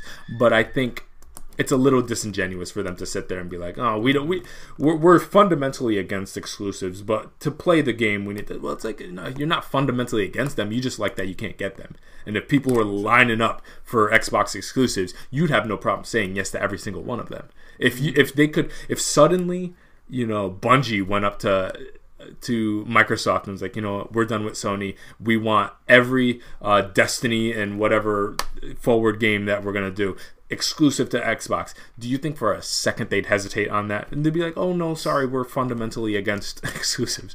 No, of course they'd be all yeah. up on that. Um, yep. But again, that's why I, I, I, always like to make a note that like these execs, you need to take take everything they say with a grain of salt because everything is spin, everything is a game, everything is spinning a narrative to result or craft things in some desired outcome. Um, and that's not a shot at Xbox or a shot at Nintendo or, or a shot at Sony or, or Activision or anybody. It's just a reality thing. Like these are people, these are the chief executive officers. They these are people that are fundamentally brought in to maximize the profits of a general corporation. So these are not people operating out of the goodness of their heart, and I don't think they have a, uh, a care about any of the the general strategy outside of like how can we dominate this industry and get rid of the rest of the competition, basically. Um, yep. Next one, Sony accidentally reveals that Call of Duty is worth 800 million to PlayStation alone, and that's the one thing I think some people talking about the story have missed. They're not talking about 800 uh, 800 million. Period. That's just the loss I think that Sony believes that they would incur if uh, Call of Duty was taken away from uh, PlayStation consoles going forward, mm-hmm. um, and, and, that is a 2021 figure. Um, what did you think about that? That was unsurprising to me. You know, I I, I wouldn't have been surprised if they set a bill, to be honest with you, just because I know how big uh, it is, especially post Warzone. Um, yeah. I, I think once upon a time that maybe would have sounded a bit high, but especially when I now I know how big Warzone is and the fact that that is agnostic outside of whatever yearly title that they're doing and it's this just kind of existing platform. Now we're talking Fortnite numbers. Now we're talking PUBG numbers.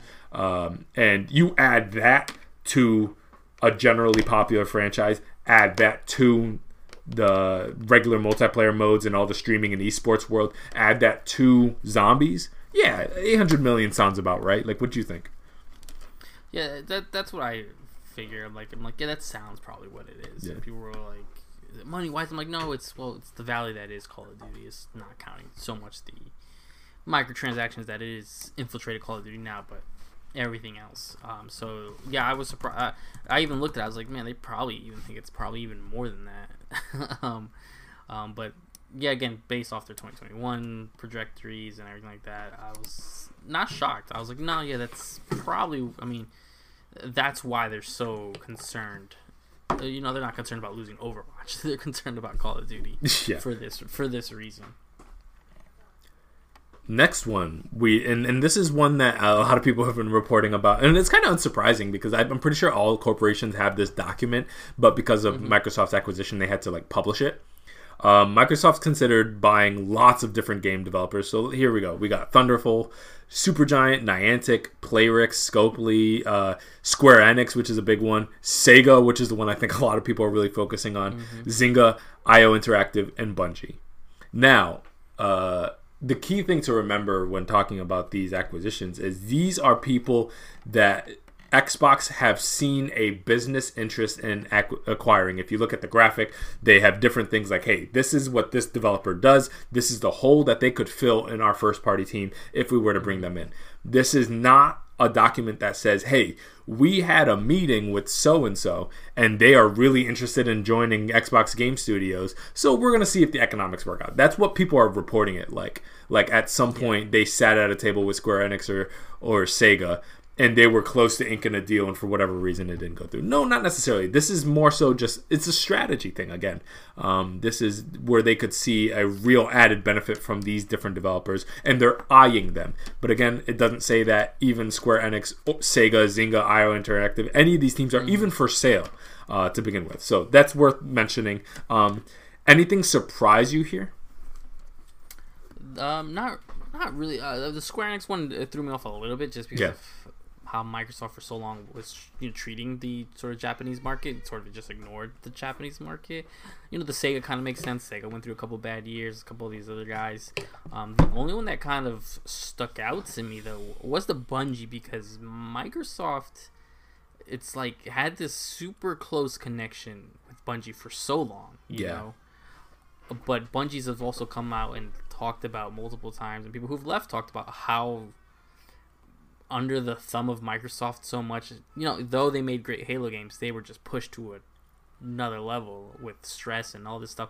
So I'm surprised they would even think that because I feel like Bungie would be like, "Oh nah, nah, there's no way."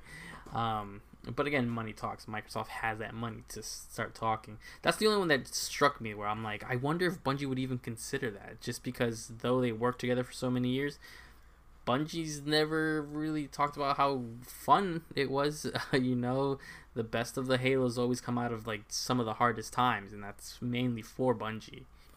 Um, so before Bungie was Bungie, Microsoft could have pulled the plug, and who knows would have would have happened. But that's the only one that threw me off. You know, the you know Thunderful uh, IO kind of makes sense um, just because of how everything went with Square and IO Interactive. Yeah. Um, but that's the only one that just caught me where I'm like, I wonder if that's even. I'm sure they probably said, yeah, should we buy Bungie? Um, I just don't think. Yeah, like you said, I I think I think Square and Sega even after this all this stuff's come out were like, hey, we're not for sale. Sega said something along the line. I forgot what Sega specifically said, but they're like, they don't even want to comment on this. On top of they're like, we're they basically said they weren't for sale. They're like, yeah, listen, whether that was in talks is in the past. We're moving forward, uh, which I like. I like that they were just kind of like cleaning their hands of it. Like, yeah, I don't know, but um, it is interesting. Yeah, I was on the same boat pretty much. The only thing that really surprised me was Bungie, and that's because I assumed there was bad blood there. Um, yeah, that would be kind of again. It would be like if like Konami was considering buying like Kojima Productions. like I assumed they they kind of ended on not great terms. You know what I mean? Or at least because Bungie has been pretty open about yeah, that like it was not pleasant working under them. So I assume, yeah. especially with the fact that like and and for better or for worse, say what you want about them. Like uh, Microsoft does have three four three, so like they filled that hole. Now you could say you could say not effectively. You could totally say that, which is is valid. But uh, you know, Bungie left. Now they have three four three working on Halo things were not great for them. Bungie now obviously has a really close relationship with Sony. That was I was just a little surprising. But again, this is um, also a document that I don't think is that new either. Um, I think the document can date all the way back to 2019, um, which yep. could also explain why maybe Bungie was included there and not and, and and maybe that conversation did happen because obviously they were willing to work with a larger publisher, aka eventually Sony. Um, so I wouldn't be surprised if they took that meeting. Um, IO I think could be kind of cool because I think Hitman could work as a Game Pass you know, like day one, the fun Xbox exclusive. It wouldn't be this major uproar like, hey, you pulled this away from Sony. I think that could work. Niantic was it was interesting because I I would assume they'd probably go to Nintendo before anybody, um, if Nintendo was interested. Uh, Niantic's also interesting because they know how to make a really solid kind of AR phone game. However, they haven't really done it again since Pokemon Go. Uh, mm-hmm. So this is this is somebody that like they they hit fire, but are they a one hit wonder? I don't know, but that, that's speculative. But yeah, not an interest, uh, not a surprising yeah. thing here. But the the Sega thing, I think, really excite a lot of people because I think Sega selling has been a conversation since what the Dreamcast basically, and I think this is the closest we've gotten to like a hint. Maybe there was a conversation, um, but again, I think people are putting a little bit more gas on this that, that than actually exists. Um, um, and I think if, if if Sega sells.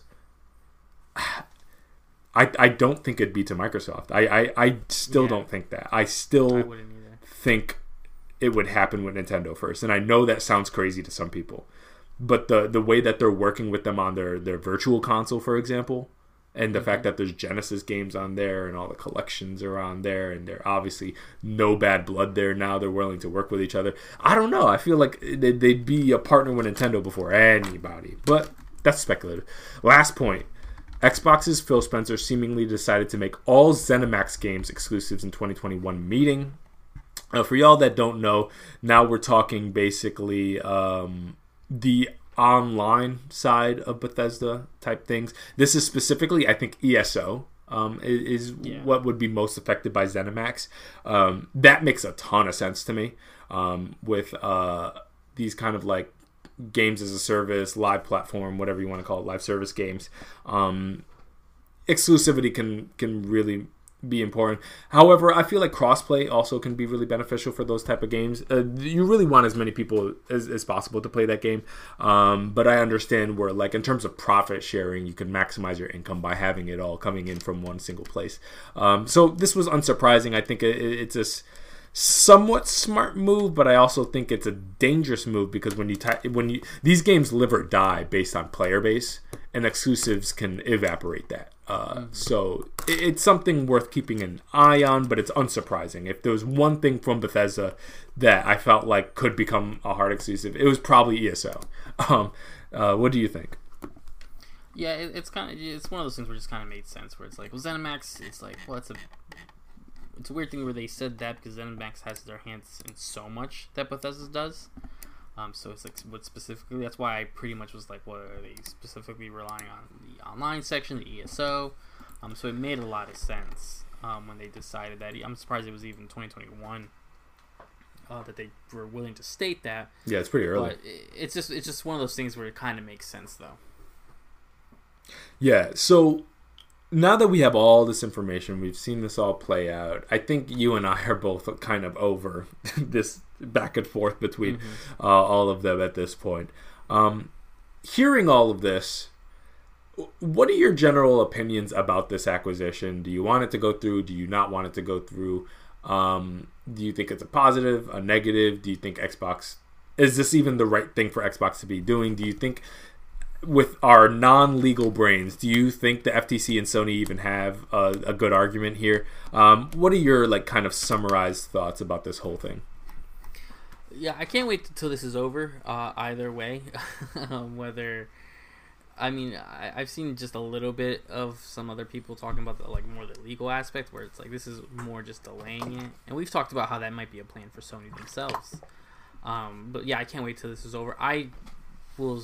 This again, it's gonna go through. I in my non-official legal opinion, it's gonna go through. Will it go with probably some caveats? Yeah, they're probably gonna have to sign something a little bit more definitive for maybe. I mean, Call of Duty's the big one they keep bringing up. Um, that seems to be the one they care about the most. Um, but again, who knows what they'll legally be able to. These are companies with some fat lawyers, you know, fat stacked lawyers. Um, so I, I just don't see a world where it doesn't go through. Again, my thing is there'll probably be a small little asterisk where they have to be a little bit more definitive on what's gonna leave or what can leave when it leaves. Um, and that's just sort of my me from the way outside from home on my couch. That's how I see it. Gotcha. Yeah, and, and I'm I'm not super far from you. Um, uh, so I think it's absolutely to go through inevitably. Um, I don't know if it's going to come with legal caveats, but I think it's going to come with some concessions to Sony just to kind of play ball a little, but uh, to kind of make things a little easier, like like to kind of get them off their ass a little bit. Um, maybe I wouldn't be surprised if you know Microsoft agrees like here we'll give you A B and C and we'll work with you on this and, and then but I think when it's all said and done it's probably going to go through. Yeah I, I don't and I think Sony thinks that as well. I think really they're just kind of delaying the inevitable because as com- competition, you have an interest in resisting these kind of things um, because I don't think this is going to help Sony. So might as well resist it and see where you get, and maybe cost them some money or get what you want in the process. Maybe it's it's kind of like a divorce negotiation. You know what I mean? See what you can get out of it. Um, and and so it seems a little bit more that than anything. Um, I am. I think it's a smart decision for Xbox to do, but I am not a fan of it and I'm not a fan for it because I'm not a fan of. Con- uh, I don't like mergers. I don't like consolidation in general yep. because I think it's gonna hurt when it's all said and done. And I know a lot of people may disagree with me on this, but I think when it's all said and done, the less people in control of a whole industry is gonna be a net negative for the player when it's all said and done. Um, mm-hmm. Look at the cable industry. Look at the music industry. Look at the food industry. When you have so few players controlling so much, they're gonna do anti-competitive, anti-consumer things, and you can't do anything about it because they control everything. And so consolidation, I think, is generally a bad trend. Um, but for if you want to look in the most kind of like two dimensional, literally here and now Xbox fan perspective, yeah, I think this is going to be good for Xbox fans. I think so because it's it's going to be more Activision games on Game Pass. It's going to be more exclusives that people can I guess justify their purchase with, which I, I never understood that kind of argument. Why players themselves are so pro exclusive for consoles that they they have. Like I don't get it, but um, yeah, I, I think it, it, could have that benefit, but I think there are going to be unintended side effects from this. I think this is going to cause a major ripple effect. Once this goes through, I think to a certain extent there's gonna be a reaction from Sony. It's like, oh, okay, it's like that. Cool, got it. And I think they're totally gonna move on some bigger. I think to some degree Microsoft has upped the ante a little bit. Like Bethesda was one thing, or like when Sony buys this team or that team, or works with Bungie or whatever. That was one thing. But when you're moving into Activision territory, they're I think what you would consider probably the big three of you could consider maybe four if you want to put Rockstar in there. Uh, but I, when I think of big publishers that are not the major three console creators, mm-hmm. we're talking Activision, EA, and Ubisoft, basically. And you could argue about Ubisoft slipping because their financials are not great right now. Um, but you know, let shoot them some bail. It's those three, and basically they just bought one of the three. I would be very surprised if Sony doesn't immediately move to get grab one of the other two. Whether it gets it's successful or not is an entirely different sub, uh, thing because EA has some uh, uh, some some stuff that is not insignificant. You know what I mean?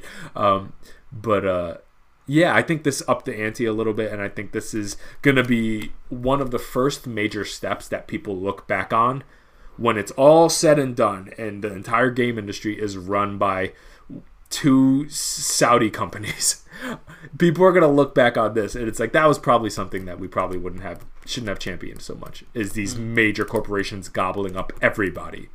Uh, I think when it's because one day I wouldn't be surprised if they gobble up all these small teams and then somebody gobbles them up.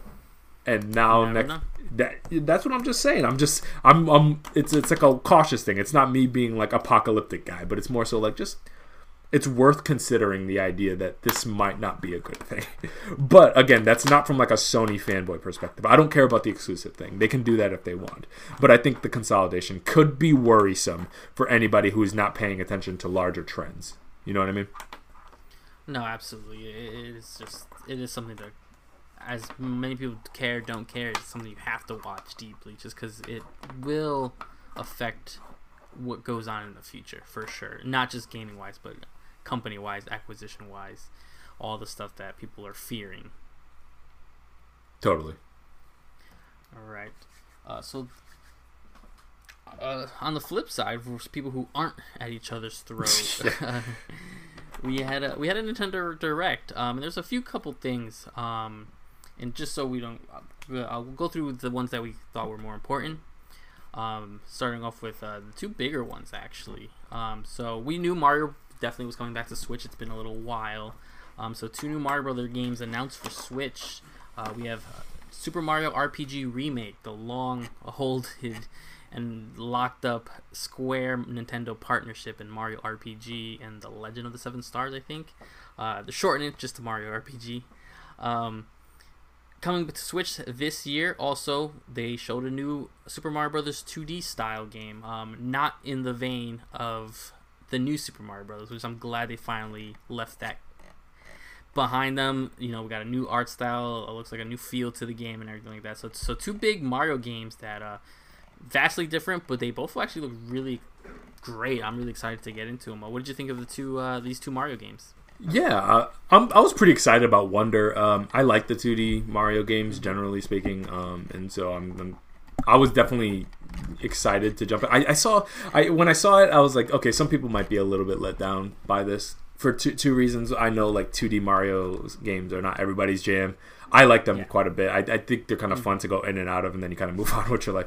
Um, it, this is probably one of the more muted Mario games we've seen in a bit. You know what I mean? Like, it, there's no major like crazy aesthetic shift. There, it, is a very pretty game, and I think there is a little bit of art direction shift that I don't know if everybody noticed. Yeah. Um, but uh, yeah, it's it's pretty straightforward of a 2D Mario game. But uh, I'm totally sold on it. I mean, it doesn't take much. You know, I like I like 2D Mario so long as you're not literally just uh, doing a port of an existing game that I've already played a million times before. I'm I'm down to give it a shot. Um, RPG remake. That's the thing. Like I'm, I think this is a super smart move. It looks pretty good. I, these are like the RPGs from Nintendo that I'm probably the least interested in, and I, that might be heresy. But like Mario and Luigi, like the Superstar Saga, Partners in Time stuff, I kind of mm-hmm. like more than, than RPG, re, uh, the just the classic RPG game. Like I played it. Um, I don't have a ton of nostalgia for it because I didn't experience it until much later. I didn't play it until I was like in. Yeah middle school or something like that. I didn't grow up with this game. So like I'm I'm not in love with the original one and so I'm probably going to skip that one. But it does look really good and I think it's it's going to be a, a, pretty big game for those uh, that are really into it because I know that's that it has it's a bit of a cult classic from what I understand in the, the Nintendo side of things. Yeah, and then uh, next they showed up a uh, Detective Pikachu is returning uh, in a new game. They didn't call it Detective Pikachu 2. I don't have much to say about this. I'm not a fan of this style of game just because it's very throwback to sort of point and click adventure detective stuff. I tried the demo on 3DS forever ago. I guess I can see the charm just because there's a Pikachu speaking English. Um, and I thought they already told us this was coming back, but I think this is the full reveal we got. Um, yeah. any sure. feelings towards that? Um, I don't. I, would be lying if I said I don't even know what this game is. Like I've never played yeah. Detective Pikachu. I don't. Is it like a mystery game like Professor Layton? I don't know. Um, but yeah, no, I'm cool. I'm cool on that. Yeah, yeah. Um, a quick one: Mario Kart 8 Deluxe has shown the new uh, set, a new couple new courses that are coming alongside the finally. Now we have uh, some of the DLC characters that are coming out. Uh, Petey Piranha, Wiggler, and Kamek joining the crew. Um, I still haven't played the last batch just because they're so random when they drop this. But again, I'm never gonna be too mad at. Mar- I I thought we were closer to being done with the deluxe um, season pass thing, but I guess not. Uh, I think this is the last set too. It might, yeah, I think this might be the last set. But um, so yeah, again, I redeemed the thing when I had the Nintendo Online, so of course I'll play these when I get a chance to it. But I'm, I'm also every time I launch Mario Kart 8, though I love it, I'm just like I'm ready for something new, Mario Kart ish. How about you? I'm all over this. You you already yeah. know that. No, I mean I, I play every set as they come out, uh, and then I go back to get the my all my trophies, uh, my gold mm-hmm. trophy mm-hmm. on it. So um, yeah, no, it, it, looks good, and I'm, I'm just surprised about the characters. I didn't expect that. They kind of held that into like the last two sets or something like that. So yeah, uh, really we all knew they were adding like new courses, but yeah, I did totally did not expect them to be adding like a decent amount of new characters. Nobody like mind blowing here. Um, at this point, they're really going into the vaults like uh, of like you know characters you could even choose anymore. Um, but uh, yeah, no. Overall, I'm happy with it, uh, and I'm I'm gonna play the hell out of this for sure. Uh, another another sort of quick one: uh, Luigi's Mansion 2: Dark Moon, which was released for 3DS, uh, getting a Switch port. I'm excited for this just because these are one of those games I've played Luigi's Mansion One. That's it. I've never played Dark Moon. And I never played three. Um, I have to assume they're going to be working on porting Luigi's Mansion One over as well because that did get remade on the 3DS. Uh, so if they could port the second one, I'm assuming you could port the remake of the first one. Oh, um, oh, totally. You could have have all three on there. So um, I'm I'll be excited if I can ever just play one, two, and three right back to back on Switch. Um, how are you feeling on the remake? Did you play the original launch? Uh, so I played the first one and I played the third one. This is the only one that I've never played, so I don't really know much about it. And I'm willing to try this remaster, depending on. I don't know much about Dark Moon, so if it really is just another Luigi's Mansion game, I'll probably pass on it because again, if I want nostalgia, I'll play Luigi's Mansion one, and if I want like new Luigi's Mansion, I'll play three so I don't really have a need yeah. for this one. Depending if there's like again, if there's very if it happens to have a really good story and it does its own thing and it's very different from the other ones, I'll totally jump into it. But from what I understand, it was just a 3DS Luigi's Mansion game. so if they're re- remaking that, I'm kind of cool on that. Uh, but I'm, I'm happy for the Luigi's Mansion fan, and I totally think they need to get all these games on the same console. There's no reason why they shouldn't be. So, um, yeah, one has been remade, so I think it, it, should be a relatively easy kind of thing to just get it onto Switch and, and cleaned up. And uh, I think it should get the Pikmin treatment, basically, what they're doing with yeah, them. Yeah, that, that's how I kind of feel. Uh, a free to play adventure sim, pa- Palia? Palia? Palia, yeah. Um, Palia. I, Palia, Palia, Palia. Uh, I don't have much to say. I, it, it looks like a sort of adventure sim, you know, like a relaxing MMO type deal. Um, so I don't have much to say. Is this uh, any interest for you? Um, free to play always concerns me, yeah. but like kind of running around in a multiplayer game that I don't have to put money into, that I can kind of just like screw around, especially with the cozy thing. I could yeah. I could see killing a little time in this, but it, it depends if it's good or not. if it, if it's bad, then of which I, I I'm skewing towards it's probably going to be not great, but um, but yeah, no, I'm, i have my eye on it. I, I, I could see it being kind of a goofy, fun game to run around a world with some friends or something like that, and hop on a little chat or something. Yeah, that's how I kind of feel. It's like if I see it get some traction, or if I have a free weekend once, exactly, maybe I'll uh, give it more of a look. Um, the last one we're going to talk about is Penny's Big Breakaway, uh, which I don't know, man. It it looks it just looks so Nintendo.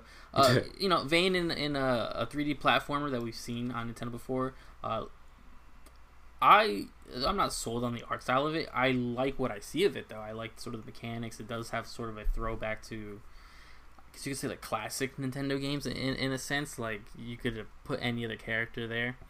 Um, but it's exciting. Again, uh, debating price and everything like that, and when and where. But it does look kind of interesting. I, I don't remember who's. I think it's Evening Star is making it. it I don't know. There's something that just kind of struck me. I'm like, yeah, that kind of looks kind of cool.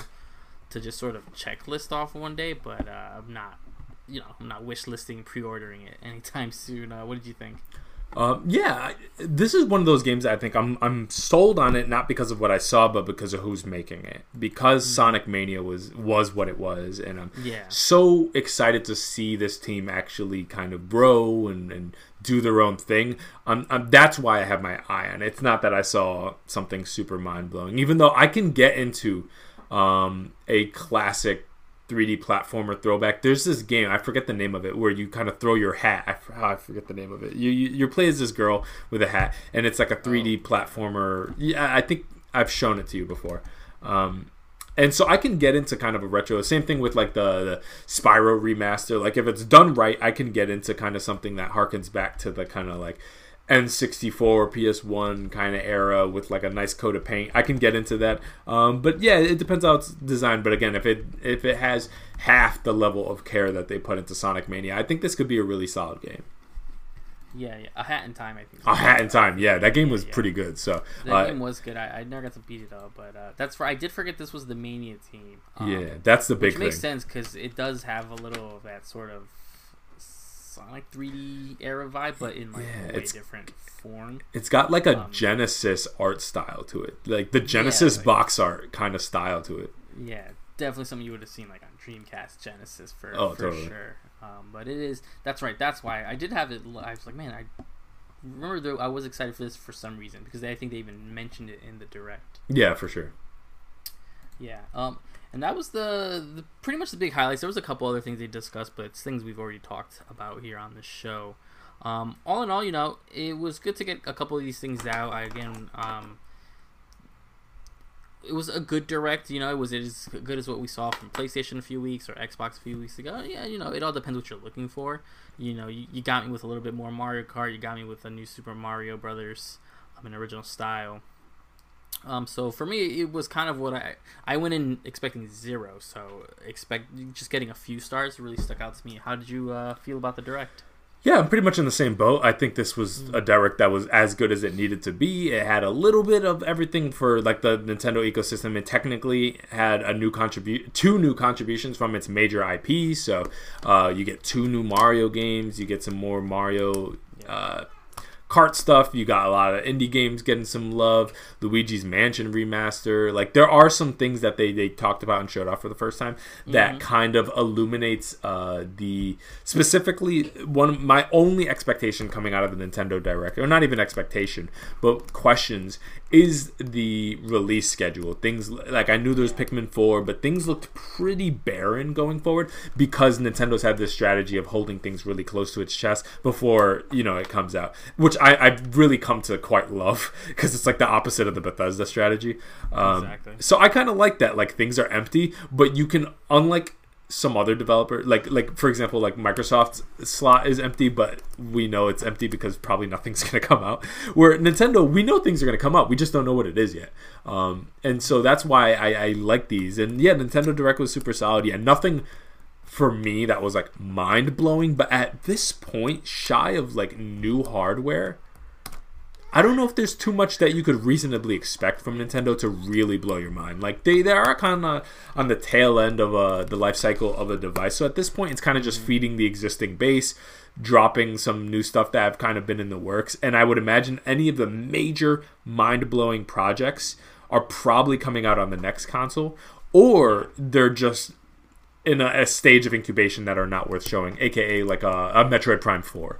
Um, exactly stuff like that i think you know like who knows where that is in the cycle but most of the major things so obviously we're not going to see zelda again until well into the next generation um, mm-hmm. the next mainline zelda or not the zelda uh, the next 3d mario game probably is going to yeah. probably be closer to like a launch title for the whatever the switch successor is going to be so for right now this is as good as i think it needs to be giving mm-hmm. the existing player base which is freaking huge at this point um, well over 100 million people just something to play um, and then I'm sure coming this fall they'll have uh, more Pokemon news, uh, and so the the um, and and God could only hope it's better than Scarlet and Violet.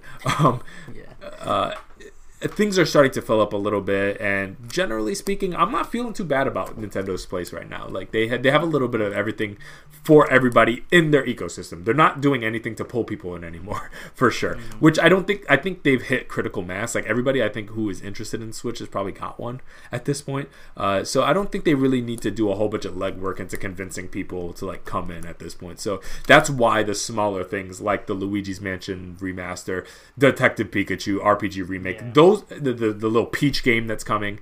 Um, mm-hmm. Those type of things I think are the perfect type of projects because they're not these major overhauls that require all hands on deck at Nintendo, but at the same time can keep a steady stream of titles coming out. Where at no point do you look at it and, and could in good faith say like Switch got no games. Like you couldn't say that. Mm-hmm. Um, mm-hmm. So you know I'm feeling good about it.